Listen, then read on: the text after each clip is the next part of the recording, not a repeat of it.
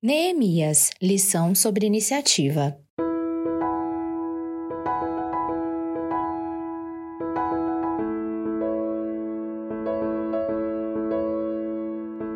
As palavras de Neemias, filho de Acalias, no mês de Quisleu, no ano vigésimo, estando eu na cidadela de Suzã, veio Anani, um dos meus irmãos, com alguns de Judá.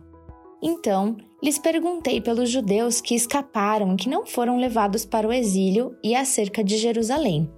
Disseram-me: os restantes que não foram levados para o exílio e se acham lá na província estão em grande miséria e desprezo. Os muros de Jerusalém estão derribados e as suas portas queimadas. Neemias 1, de 1 a 3 Neemias era copeiro do rei da Babilônia.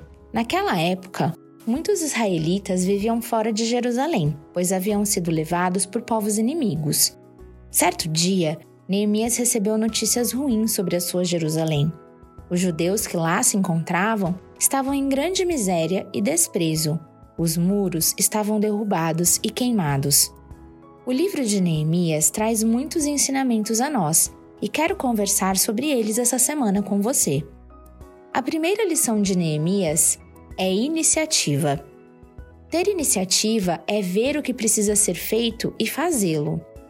Ao saber dessa terrível notícia, ele prontamente começou a planejar uma ação para resolver o problema.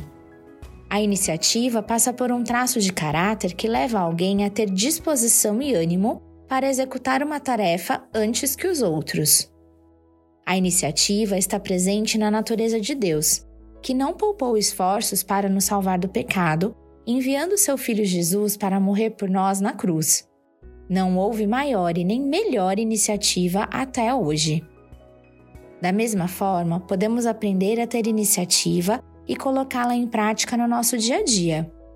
Nos próximos dias, vamos ver juntos os passos de Neemias para colocar o seu plano em ação. A primeira lição é agir, se você sabe que algo precisa ser feito, faça. Não perca os próximos episódios.